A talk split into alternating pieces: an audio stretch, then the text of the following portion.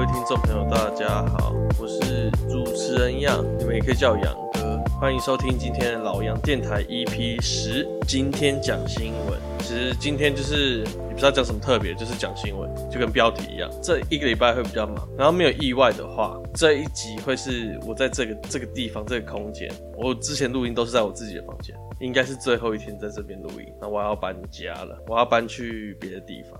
啊，搬去哪？下一集会会再讲，所以今天的标题就是今天讲新闻了，可能就不会那么长，短短的一集，因为最近在忙搬搬家，因为最近在忙，因为最近在忙搬家，这就是这礼拜为什么会那么晚上片的理由啦，又在找借口，反正就是没意外，下一集就会在新的地方录音，啊，下下一集会再会再跟大家公布说是在哪里，大概就是这样，我的借口大概就是这样了。所以今天我们就是可能就闲聊，然后讲个新闻，放首歌，这样就结束了。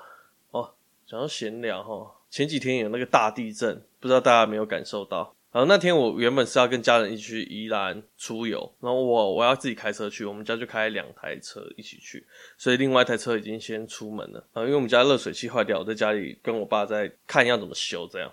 就突然就大地震，我爸反应超怪的。我爸第一个反应是冲到酒柜，因为我们酒柜是在一个柱子上，大家应该会以为他是要去酒柜那个柱子那边，这样子房子如果塌掉的时候，就是不会被压到，因为他是在柱子最就是房子最坚固的部位部分。就他往柱子跑，是因为怕酒瓶掉下来。我傻眼，然后我妈在房间睡死。我地震完之后，我第一个反应是去把我妈。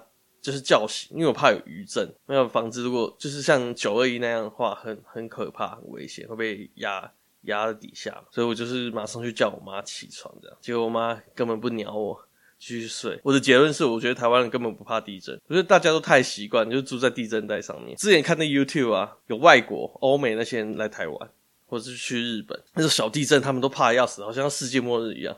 欧美是真的都没有地震嘛？啊，讲到讲到。地震的新闻，呃，讲到地震，那我就直接带入今天的第一则新闻好了。今天的第一则新闻就是，也是跟地震有关。柯文哲又闹出一个风波，就是记者在采访他的时候，问他地震的时候他在干嘛，结果他说他地震的时候在吃饭。记者问他，哎、那你没有跑吗？然后他就回答说，反正跑也跑不了。结果就有一些比较不喜欢他的 媒体吧，就写写的蛮难听的，然后有一些议员。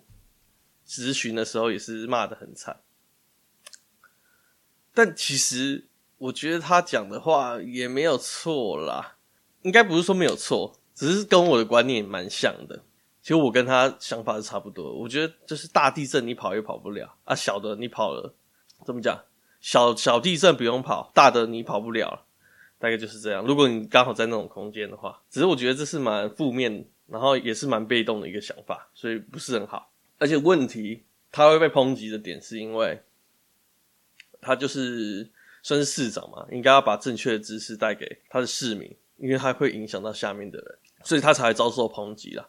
但讲真的，我跟他的观念 其实差不多，就是讲回来，就是台湾人都不怕地震啊，因为真的太大你也逃不了，小地震根本你连想跑都不想跑了，就是这样。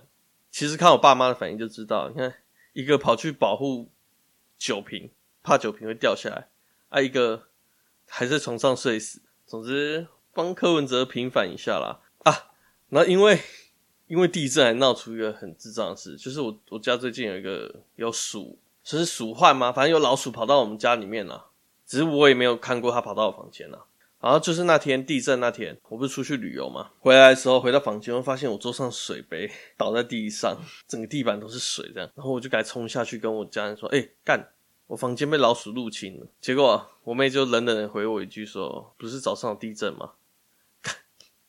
我才想到，对，早上有地震，把我东西都扔在地上，我还以为是老鼠，误会老鼠了啊！这就是一个小插曲而已。反正大家应该还是要照那个啦，照着电。就是政府给那个指示，就是怎么逃难，怎么躲躲避那种灾害。就是地震发生当下躲在坚固的柱子旁边啊什么的，就是不要不跑了，跑了就就有生存的机会嘛。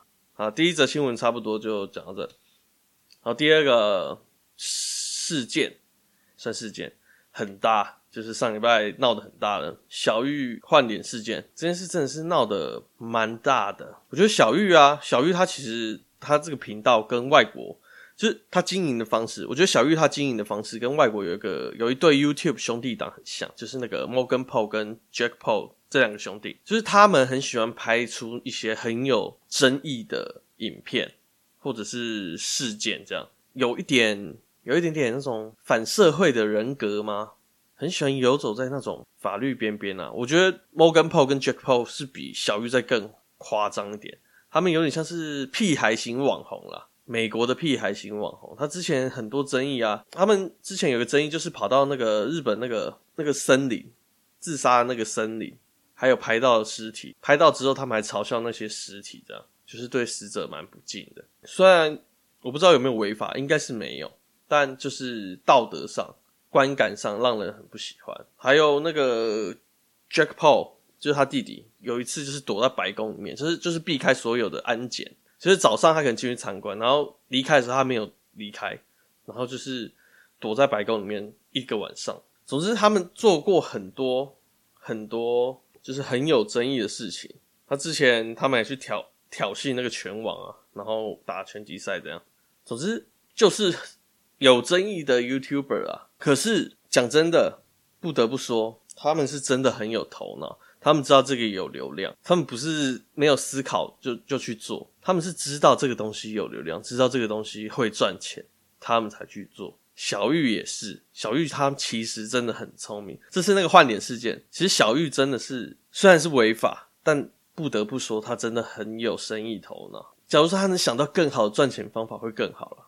虽然我很不喜欢他拍片的风格，就是。我就不喜欢屁孩型网红啦，就不喜欢看那些很有争议的事情。但蛮多台湾 YouTuber 也都是做这种东西，这种类型的。我个人不是很喜欢这种，就是争议型 YouTuber、屁孩型 YouTuber。然后这种内容，我真的不是说到很喜欢啊。但没有违法的话，我也不会觉得怎样，就是自己个人不会去看。但不得不说，就是我前面讲的，他们是真的很有生意头脑，这就是他们。为什么可以成为 YouTuber 这么红？然后我自己录 Podcast，很，就是我跟他的差距，他真的很能想到一些很厉害、很屌的东西。其实我也蛮嫉妒他的啦，就是他都可以红，为什么？我也好想像他一样得到业配哦，得到流量。然后笑笑啊，就是常常跟他一起合作，就是他的工作室的 YouTube 的合伙人嘛。就是在刚开始，在刚开始的时候，也是被列为嫌疑人，因为他很常进出他们的工作室啊。但几天之后，他就是无保请回了嘛。他也有发文自己澄清，说自己其实跟跟他没有关系，而且他说他如果知道他有在做这个这件事情的话，他也会阻止他。应该是跟他没关系啦，可能真的就是小玉自己一个人，就是搞了这个 A A 片换脸的事件，但是。新闻刚爆发的时候，我那时候有一个蛮地狱的疑问，就是就是啊，就是就是因为这件事件，我才知道笑笑貌似好像是个原住民啊，因为他有列出他的姓名嘛。我我之前没有看他们影片，我也不知道他是怎样啊。我是因为这个事件看到新闻才知道，哦，原来笑笑好像是原住民诶，他的名字应该是原住民的名字，因为蛮长的。所以说，假如有罪的话。那个刑期要不要加百分之三十五？啊，这我开玩笑的，我开玩笑的，开玩笑的。总之，我觉得小玉很厉害。总之，我是替他感到可惜的。YouTube 最近好好好好多风波哦，Toys 才刚进去，现在他们现在那个小玉也要也可能要进去。他们是真的可以出来之后组一个那个牢狱型 YouTuber，也没有人可以讲啊，因为只有他们两个进去关了，是蛮屌的。反正这个新闻差不多就就这样了，啊，还是奉劝大家就是做做合法的事情啊。你用 deep fake，然后就是冒用别人的脸，然后去做这些事，觉得真的很不应该。如果要的话，也是用自己的脸。就是如果是如果是我哦哦，如果是我被换脸，我也很对不起社会大众，因为一定不好看。总之总之就这样啊。啊，反正这则新闻就这样。那我们就是下一则新闻。第三则新闻就是陈柏威遭罢免成功。其实我个人认为，陈柏威被罢免这件事情是一个蛮遗憾的事件，感觉是国民党恶意的在罢免啦，就是因为之前他他的言论比较激进嘛，激进党，激进，嗯，没有，国民党在有点算复仇啦，就是拿这种小党的小立委、小议员在开刀啊，就是慢慢。反击这样，我是觉得还蛮恶劣的啦。我个人认为蛮恶劣的，因为我觉得没有罢免他的合理性，因为他也没有讲出什么很，其实到很激进的言论。我前面讲激进是开玩笑，就是他其实做做的还行，从什么院会出席率、委员会出席率、执行率、法院审查预算，它都是百分之百，它的出席率都是百分之百。这些都是网络上可以查到的数据哦，所以如果你们有疑问，你们也可以自己上网查。啊，他是小党的立委啊，提案要通过，本来就不像民进党跟国民党这么容易嘛，他一定要去拉拢一些呃跟他想法比较近的伙伴啊，就是政治结盟啊这样，啊又不能得罪什么人，所以我觉得小党要去推这些东西，没有说很容易。啊，他之前做了一些怎么讲？他他之前就是用台语去质询嘛，然后惹出一些争议，这样。但我觉得那也不太算是争议。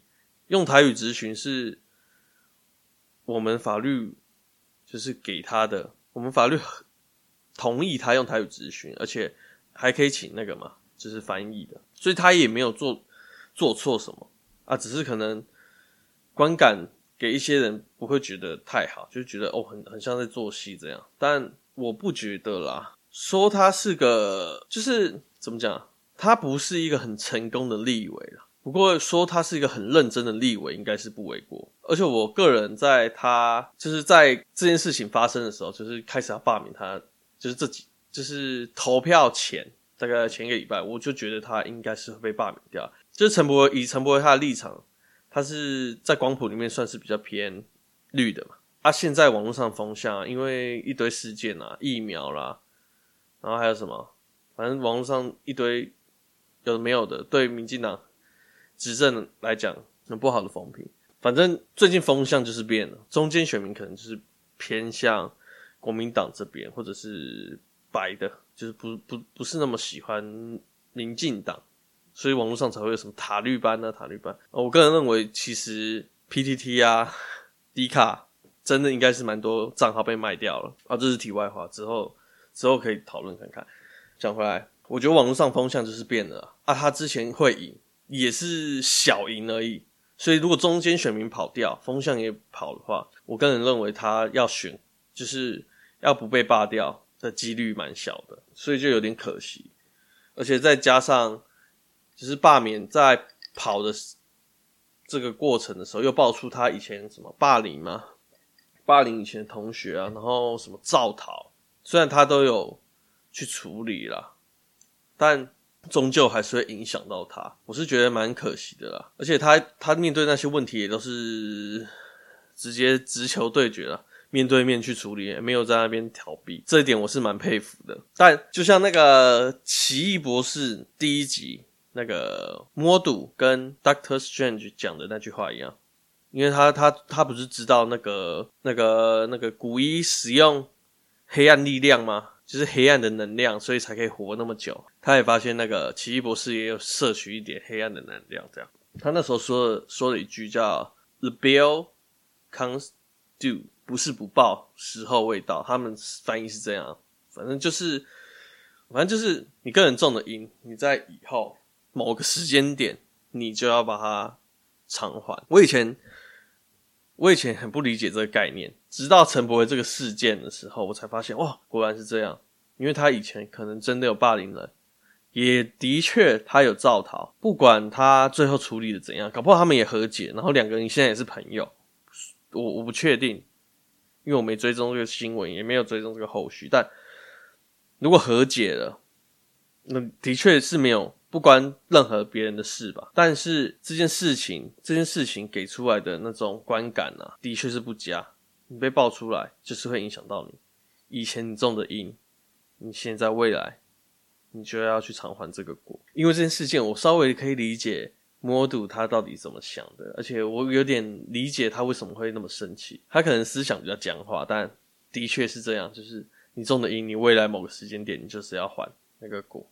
唉，总之很可惜啦。陈柏惟是个，我觉得是个认真的立委啊，是个好立委。可能我自己的立场也比较偏向他这边，所以就唉。希望陈柏惟再继续加油了，我也是算是蛮喜欢他的。哎，好了，今天我大概就准备这三则新闻，然后后面啊，最后再推一个我最近在看的看的日本动画。每个礼拜一定要一个推剧时间。我这礼拜看的那个一个日本的，好像是去年二零二零年的动画，叫《索马利与森林之神》，应该是这样。呃，那个我简单概述，就是不会爆雷。反正他他那个世界就是有没有人类跟那个他们算什么啊？妖怪嘛，就是怪物啦。啊，那些怪物是有智慧的，他们就是另外长得不同样貌的智慧生物啊。他们在一片大陆上面就是自己生活着，然后也有自己的文明这样。然后人类发现他们之后就战争，反正人类最后灭绝了，变成很少数很弱势的族群。故事是里面的一个人类小孩。意外的到一个森林里面，然后被一个呃有点类似那个《天空之城》里面不是一个机器人嘛，就遇到一一一只那种守护森林的机器人，然后开启了他们的寻根之路。因为那个机器人就是要带那个小孩回去寻找人类的踪踪迹，这样。反正剧情大概是这样啊，他弄得有点类似那种公路旅行的感觉，他就是。一直走，一直走，然后经过各个世界啊，然后交朋友这样。我个人觉得蛮好看的，是很放松的一个剧。虽然有一些设定是算是黑暗，但整体来讲，它整个动画呈现算是还蛮舒服的，而且有一些地方蛮感人。虽然中间有几集我觉得蛮狗血的啦，但不影响观看，蛮好看的。可惜的是，它好像已经停刊了，就是漫画已经没有在画。所以它就是一季，就是哦，真的很可惜。这个我就是会很想要看完，看到它最后就会想要看到最后的结局了。所以嗯，推荐给大家，这部真的很好看。那最后我也我也推一个，我最近看到一个在 YouTube 上看到一个一个蛮久以前的日本综艺节目的片段了。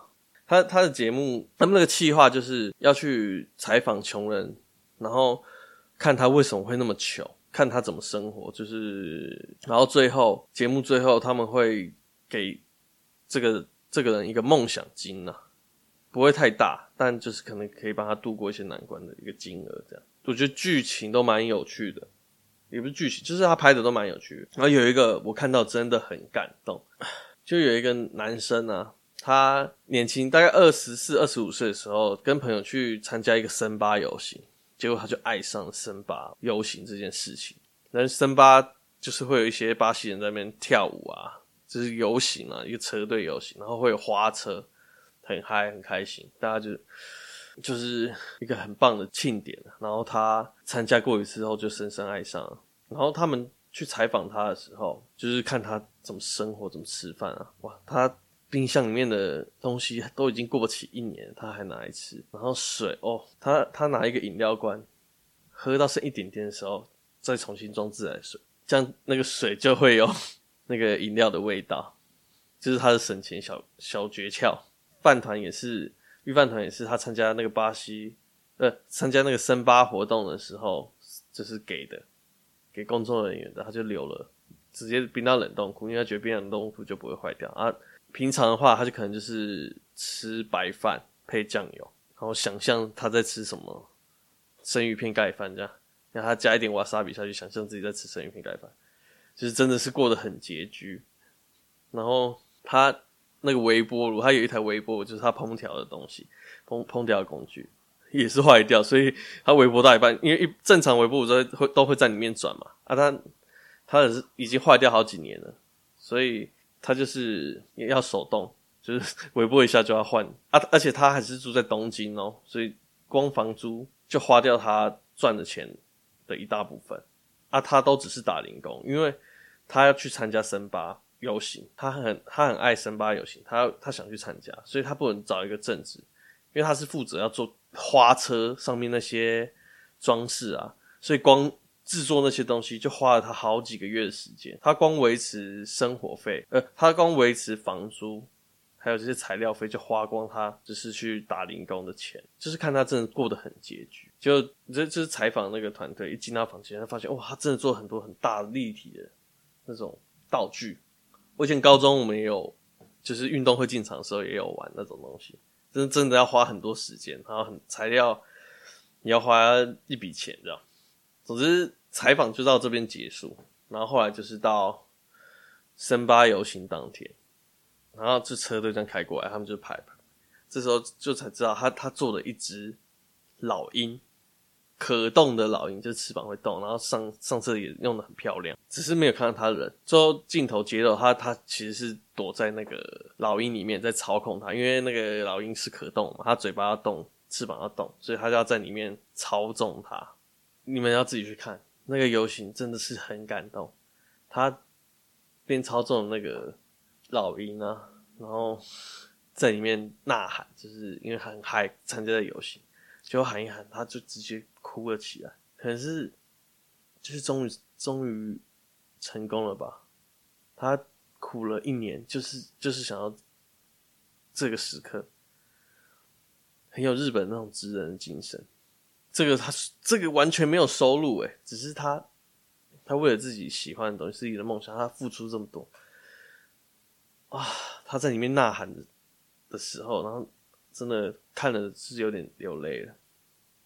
最后游行结束，他从老鹰里面爬出来，抱着他那个老鹰头，说了一句：“你终于撑撑到最后。”感觉那句也是在对他自己讲，就是他活下来了，他他撑到现在了。我看完真的是很感动。后来他，后来他们就是节目组嘛，就问他想要什么什么梦想金啊？他也不是不是说要有。房租的钱啊，还是他前面微波不是坏掉，他也没说要买一台新的微波炉。他是真的很热爱森巴，他们森巴游行会有一个鼓，然后那鼓是他他可能刚参加的时候就有，所以那个森巴鼓有点坏掉，所以音色可能就比较不好听。他就跟节目组说：“啊，那你能帮我买一个这个森巴鼓好新的，一万多块钱而已。”啊，看我们真是啊！为了自己的梦想，他真的是付出了一切，真的是一切。他可以不吃不喝，就是要参加这个游行。其实我现在也是很喜欢做 Podcast 这件事情，但 Podcast 的确没什么收入，还没有什么收入啦，收听率也没没到那么高，没到一些前几名这样。但看到他这个，我是真的蛮感动，就是。为了他自己梦想的东西，他可以，他可以撑成这样。那我，我，我应该也要更努力。但我不会把自己的日子过得像他那样，真的是太太恐怖了。总之，推荐大家去看，真的自己看会很感人，真的很感人。啊，今天的节目差不多就到这了。今天最后就放一首歌，来自 Raphael and the Sexy Boys 的《Hiding Away》。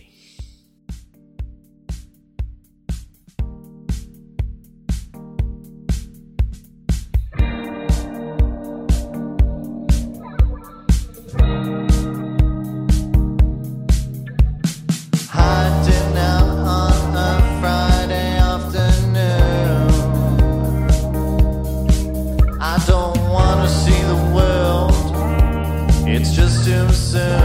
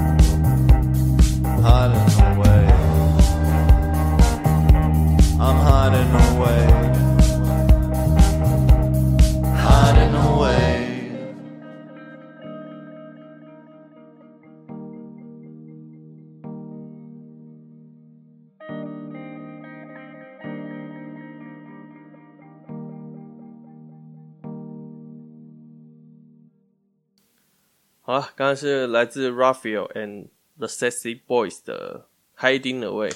今天的节目差不就差不多就到这了，下一次就会在新的地方录音了啊！感谢大家这礼拜的收听，老杨电台 EP Ten，今天讲新闻。那我是主持人杨，你们也可以叫我杨哥。我们下礼拜在新的地方见了，拜拜。